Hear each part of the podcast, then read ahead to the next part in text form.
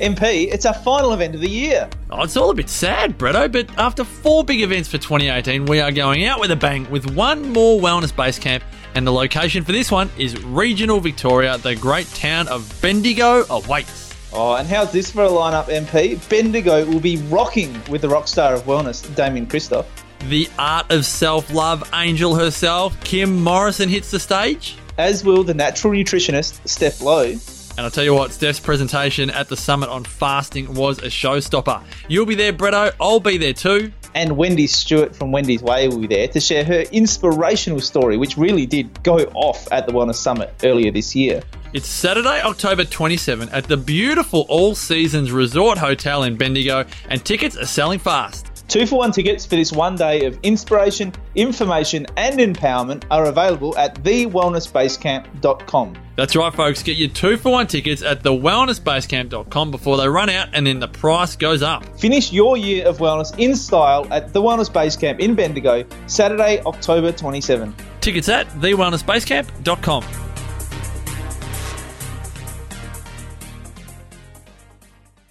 TheWellnessCouch.com, streaming wellness into your lives. You're listening to The Healthy Shift Worker with your host, Audra Starkey.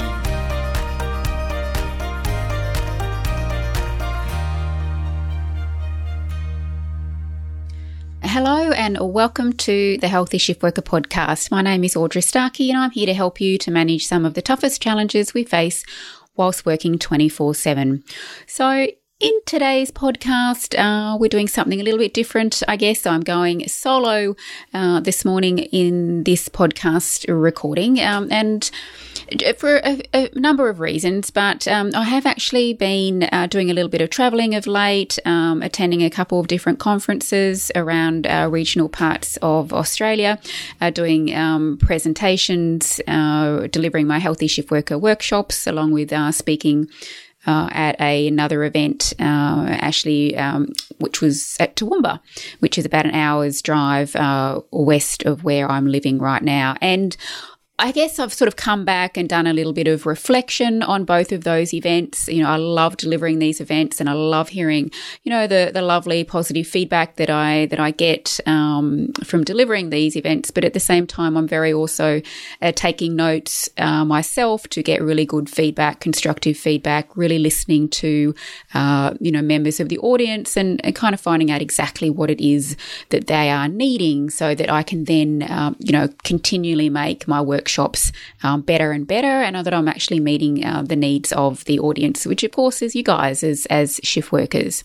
But one thing that I kind of noticed, uh, a question that I um, asked both of these uh, audiences. I had about 45 people attending one event and there was about 150 attending the other. And one of the kind of first, um, or one of the questions that I asked people is that, you know, in regards to night shift, you know, who can you please raise your hand and tell me, you know, if you tend to go into your first night shift on zero sleep, basically. So you tend to just continue doing what you normally do during the day, and then you'll kind of just go in straight away to your night shift. And from both of those events, I have to say, I was actually quite floored at the amount of people who, when I asked that question, are you going into your first night shift on no sleep.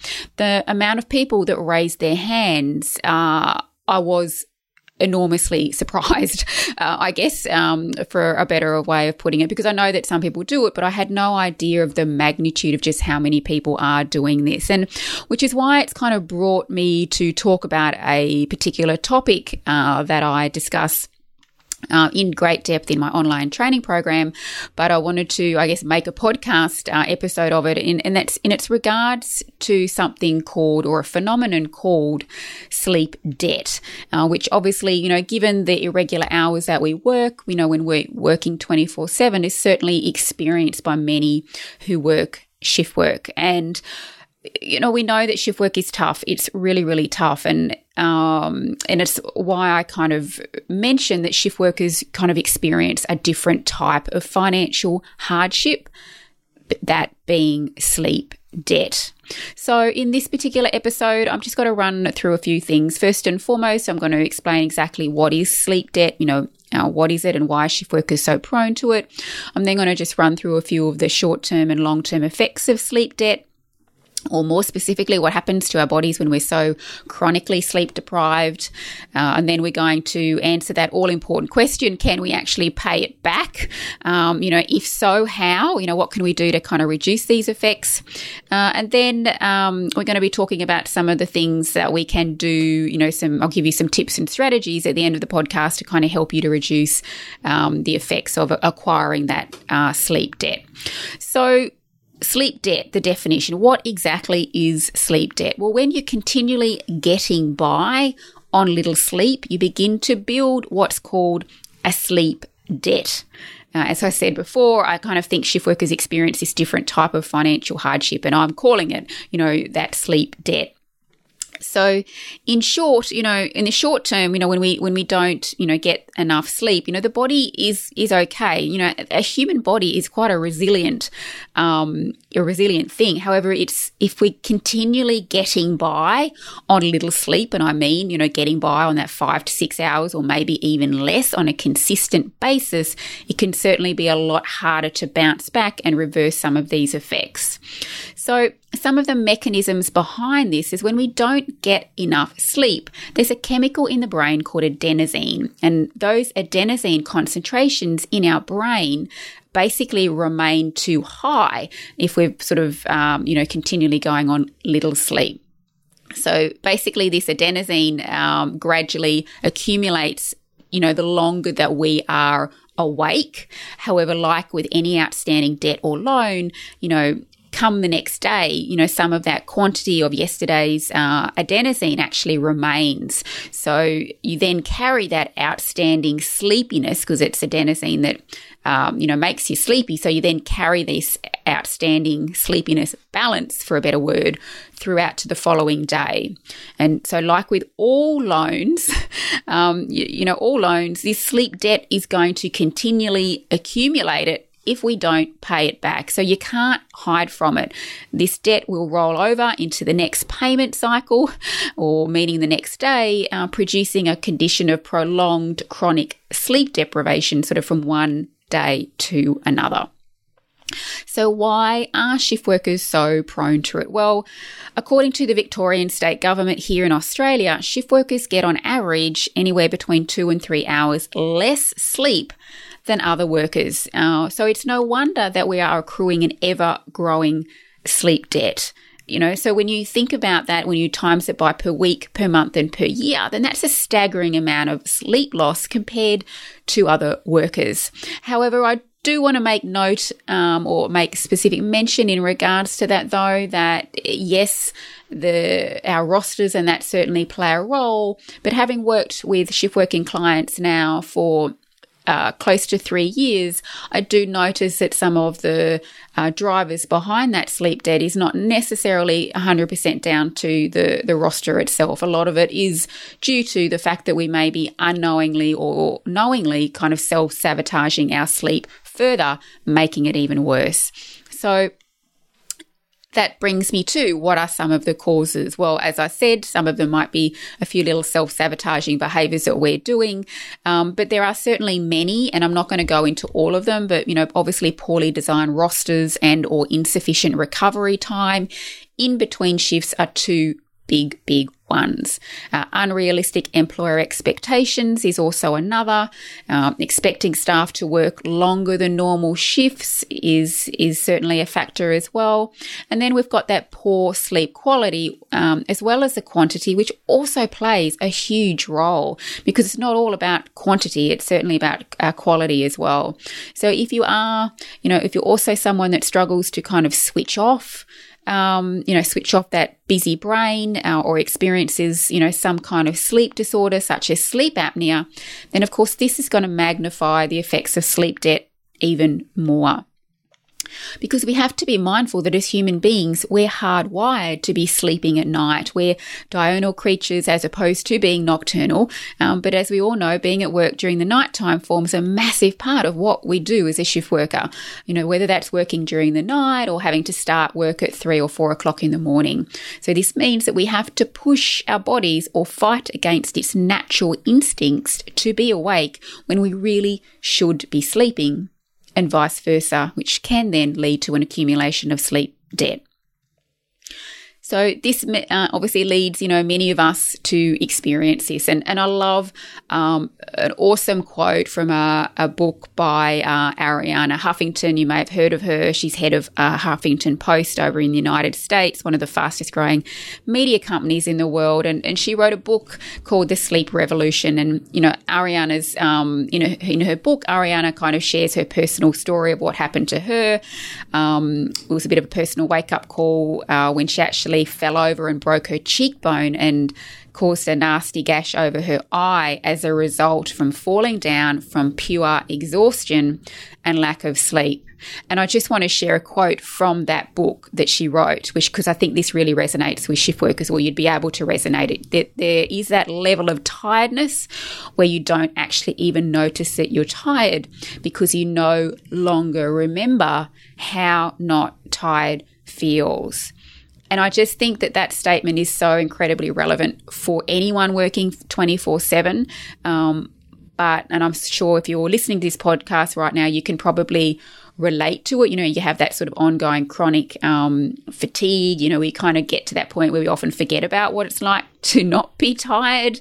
Um, but again, it, it kind of it, it sort of reinforces the why it's important to have that awareness um, so that you are aware that perhaps you know you are so beyond tired that you do need to start perhaps changing your behaviors um, and some of the things that, and actions that you might be doing that may be actually exer- um, exasperating things even further Interestingly enough, uh, even the World Health Organization has now declared that we are living in a sleep loss epidemic through industrialized nations, which is um, pretty huge. So, you know, our sleep loss obviously is very relevant for shift workers, but it's also starting to filter down into um, the general population um, for, for, a lot of different reasons. And I could say that the electronic devices are, are certainly playing a, a, huge part, you know, as are things like, you know, Netflix and, you know, where we're just continually sitting down watching too much TV when really we should be perhaps going to bed,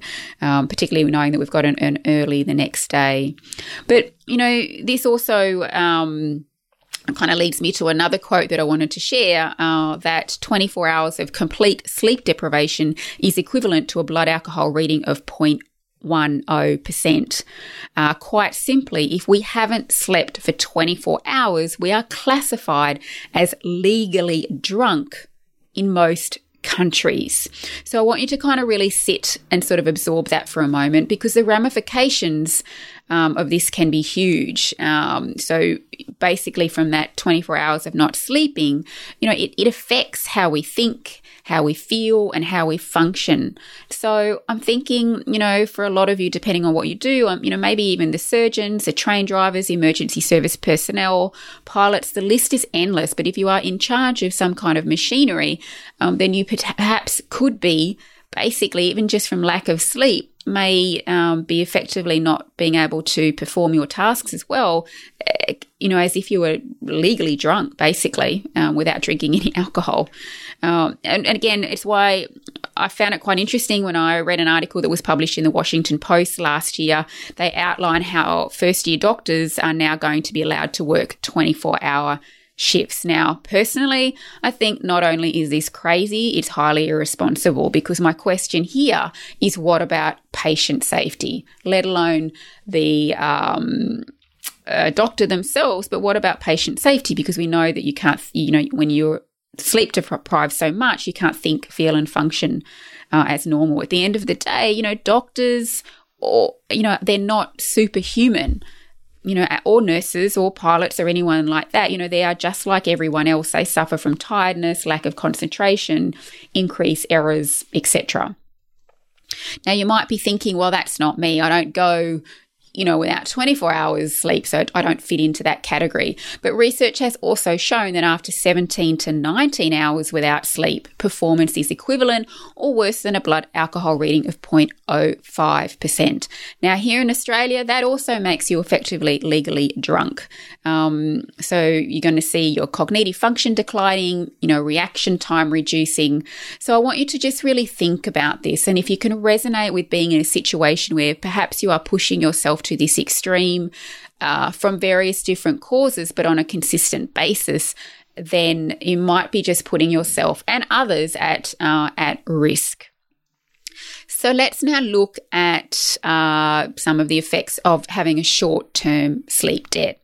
So things such as increased insulin resistance occurs if we're running on that um, short amounts of sleep, and this is where the body does not respond properly to the hormone insulin. Insulin is produced by the pancreas and is used to transfer uh, glucose from the blood into the liver and muscle into the cells to then be used as energy. However, if, however, if the body is unable to respond to insulin properly, then it can cause blood glucose levels in our blood to rise above the normal range. When we run on short amounts of sleep as well, so from a short term perspective, it can also lead to high blood pressure.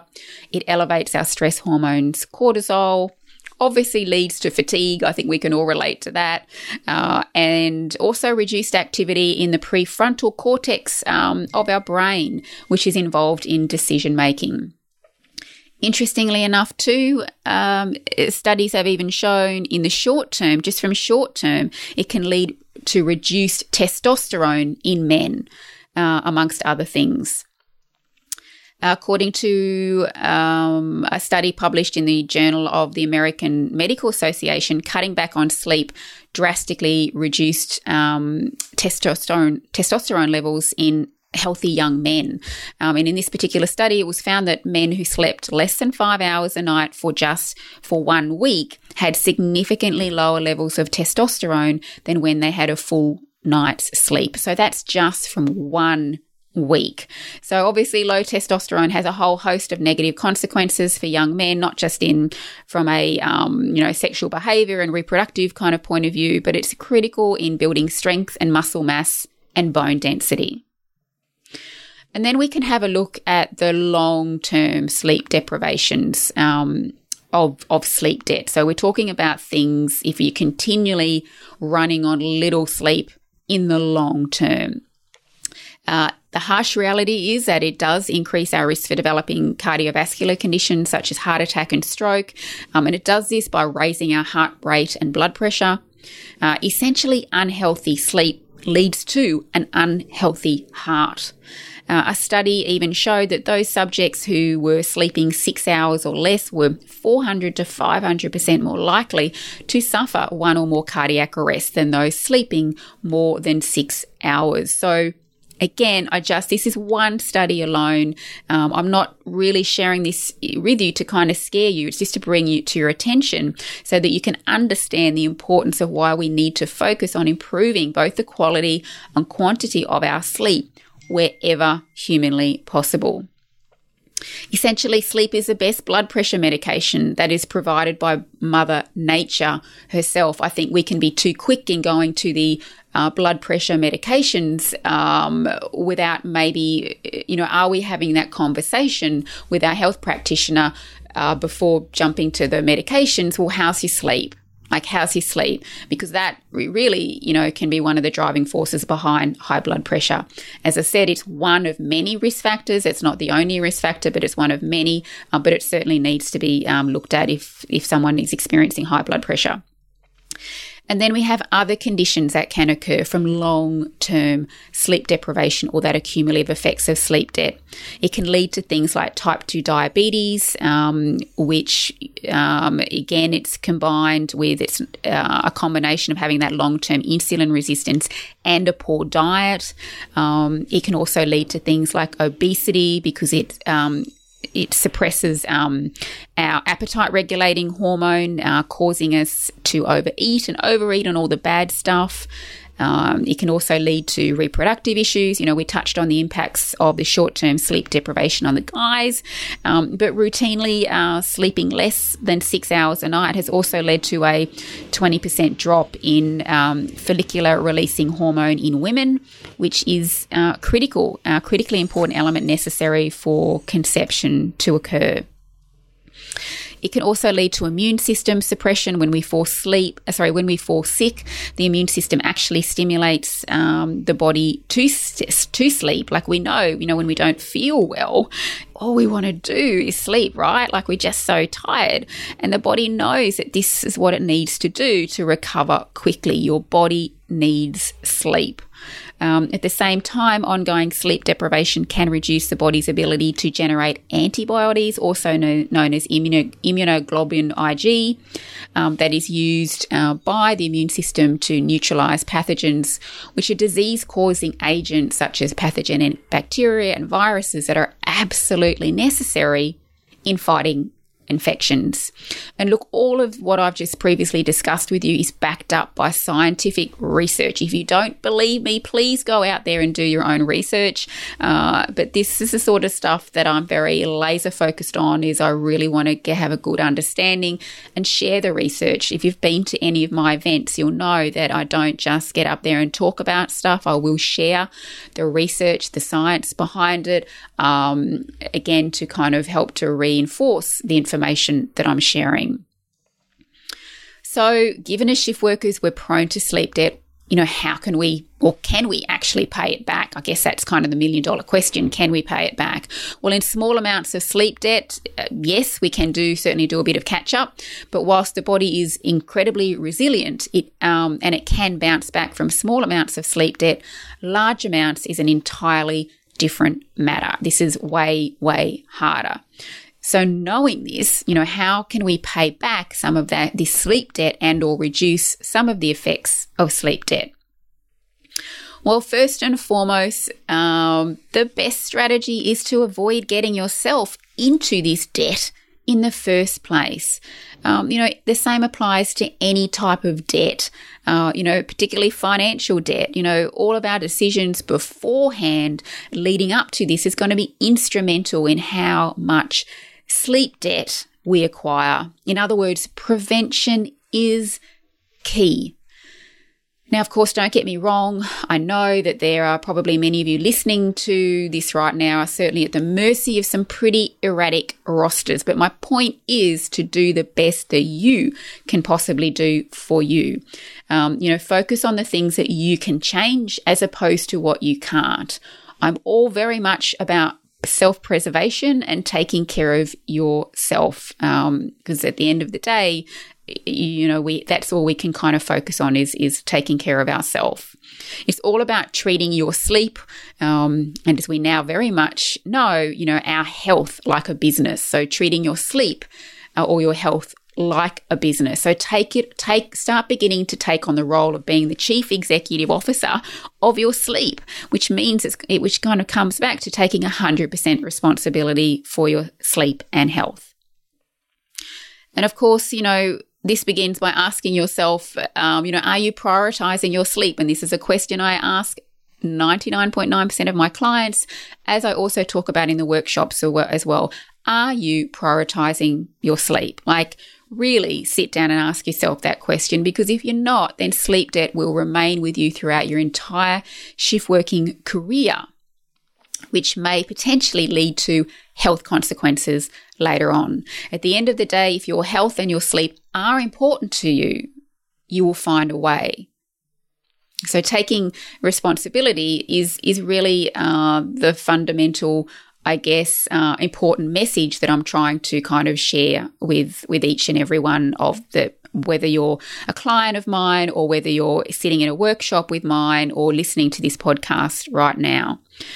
And because it really comes down to there's really only two things that matter when you work 24 7. Number one is to prioritize your sleep, and number two is to take action to improve your sleep. That's it. Just those two things. Number one, prioritize your sleep. And number two, to take action to improve your sleep. That really, as a shift worker, because as we know, you, you tend to run on less than not, than you know, our nine to five cousins. It has to be a priority at all times. The next thing is to make sure that the sleep that you are getting is good quality sleep because unlike cra- our crazy, you know, rosters, you know, this is something that, you know, you do have control over.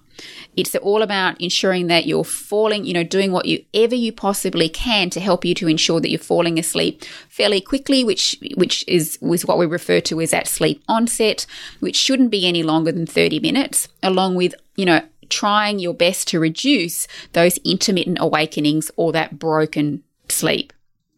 And I know that for some of you, this is going to be a challenge for you, um, you know, because there might be other things that might be going on. But again, it's having that awareness about it so that you know that you can do something about it.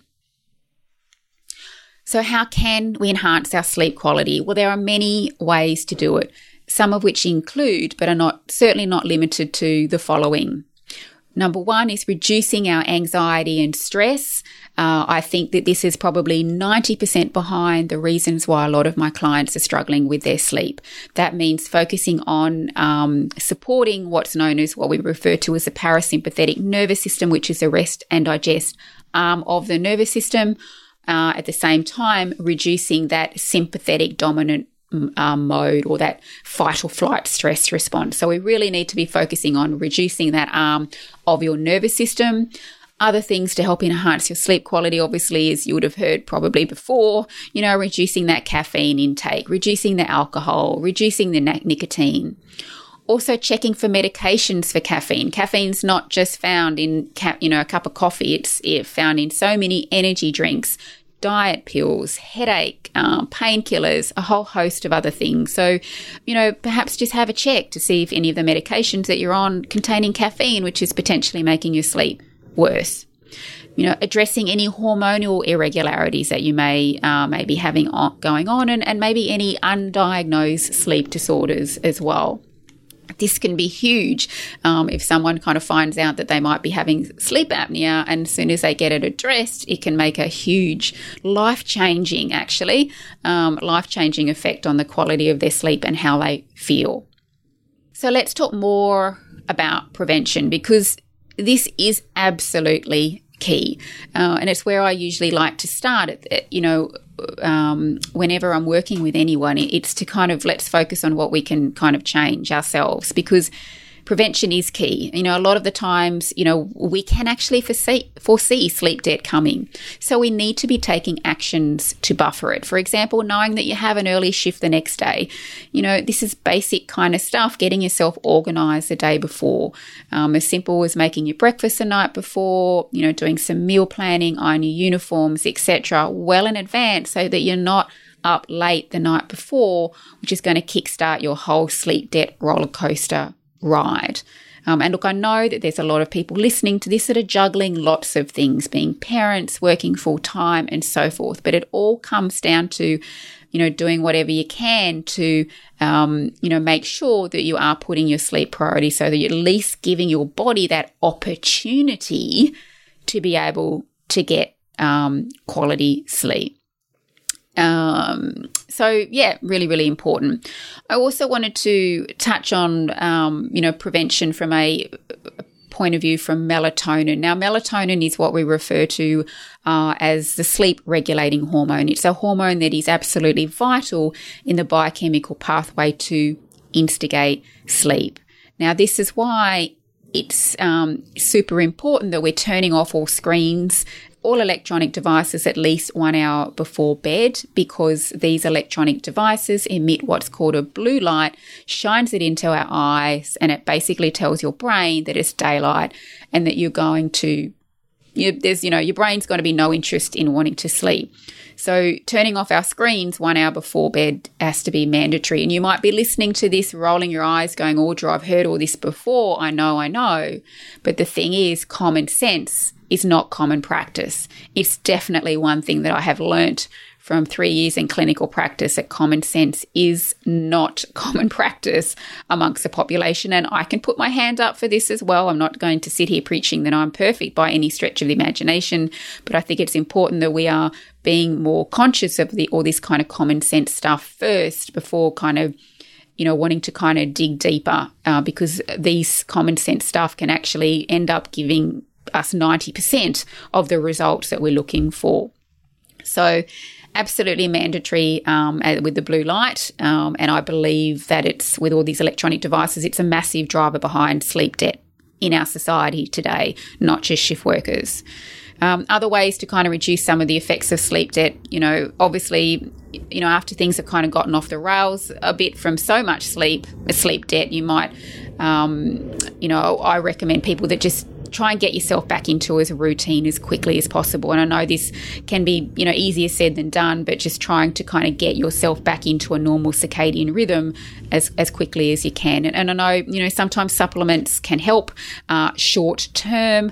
Uh, I always kind of really want people to be on these short term because they're not designed for long term use. Um, there's certainly many available out there. Um, a lot of people reach for, I know, the melatonin, um, which personally I'm not recommending only because, particularly from a long term perspective anyway, it can be great short term. But I think we need to appreciate that melatonin is a hormone, uh, it's not a supplement. Um, so, uh, again, with with like all types of hormonal um, uh, kind of prescriptions, I suppose, that can also come with um, side effects. And, you know, melatonin can certainly be helpful after a few nights of rough sleep to kind of help you get your body back on track, but really for short term only. Um, unfortunately, though, most many, there's a lot of people out there that may be overdosing on it. Um, and that's perhaps also because it's the melatonin's not really regulated well. Uh, so some of the dosages may not be that accurate. Um, also, some people might end up taking five milligrams that doesn't work. So they then take another five, that doesn't work, etc. Um, which we can end up leading to this bit of dependency on it. But it's, as I said, it's a sleep regulator, not a sleep initiator. It doesn't actually make you fall asleep faster. It really just tricks your body into thinking that it's night time and it's time to sleep. Um, so I just, again, I think that's just something to kind of keep in mind. You know, obviously, though, melatonin in its own outright is a very powerful antioxidant and has some really good um, uh, benefits behind it. But again, I think we just need to be addressing maybe the other things, providing that nervous system support first before we kind of start jumping into, um, you know, straight into um, supplementation so yeah. And so just i wanted to quickly uh, obviously as a nutritionist uh, i like to kind of bring in the fact about the importance of food uh, because i think there's, there is well un- undoubtedly there's a massive connection in between the food that we eat and our ability to sleep or sleep well. Uh, there's a huge connection and i probably haven't got time. I really need to kind of dedicate a, a separate podcast on its own to just talk about that. But at the end of the day we need to be supporting um, our brain uh, with um, with healthy foods which requires you know healthy foods for our gut so that the proper neurotransmitters can be um, released so that things like serotonin and melatonin can actually be uh, you know forming on their own so you really, this comes back to eating more whole foods. You have to be really conscious of your food choices. Um, unfortunately, though, when we're sleep deprived, you know, it can certainly make us crave for all the bad stuff. Um, but, you know, these foods elevate our blood glucose levels and raise our stress hormones, you know, cortisol, which then interfere with our sleep.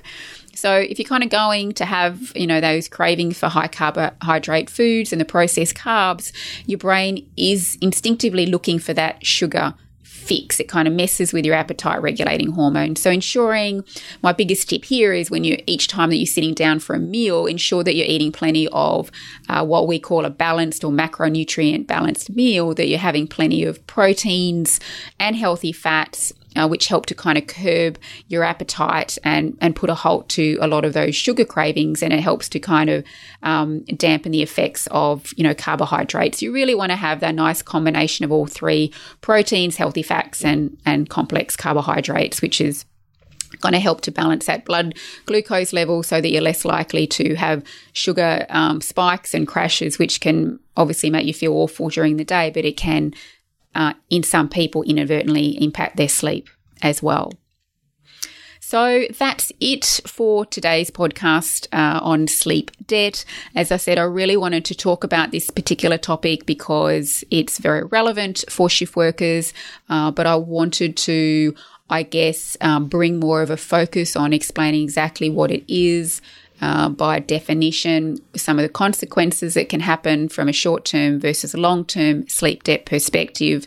But most importantly, you know, giving you some tips and strategies to kind of help to alleviate that sleep debt. At the end of the day, prevention is key. It's all about doing whatever we possibly can to reduce your, you know, from getting into that sleep debt in the in the first place because we know that it's you know, it's going to accumulate quite quickly, particularly if you're going into your first night shift without any sleep. So, um, you know, having that definitely, uh, and this is actually something I didn't touch on, uh, is is having that nap um, before you first go into your night shift can be a huge, huge thing uh, or huge step in at least uh, helping you to uh, top up the tanks, so to speak, before you go into your first night shift and reduce the accumulative effects uh, that sleep debt can can occur, particularly if you're somebody that does a lot of night shifts in a row. So yeah, have that nap first before you go into the first one. It's certainly going to help. All right, well, that's it uh, for another edition of the uh, Healthy Shift Worker podcast. I hope you found it uh, helpful and beneficial. If you enjoyed the show, please feel free to share it with other shift workers who you think may benefit, as this will help me to spread the Healthy Shift Worker message to shift workers and organisations all around the world. If you'd like me to deliver a Healthy Shift Worker workshop within your town or workplace, just please get in contact with me by emailing me at audra at healthyshiftworker.com and let's chat to make it happen. So, thanks so much for listening. Until next time, may you continue to be as healthy as you possibly can be despite working 24 7.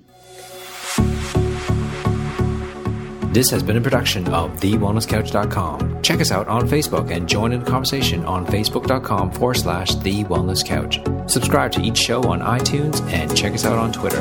The Wellness Couch, streaming wellness into your lives. Whilst the Wellness Couch presenter endeavor to provide accurate and helpful information to their listeners, these podcasts cannot take into account individual circumstances and are not intended to be a substitute for health and medical advice from a qualified health professional. You should always seek the advice of a qualified health professional before acting on any of the information provided by any of the Wellness Couch podcasts.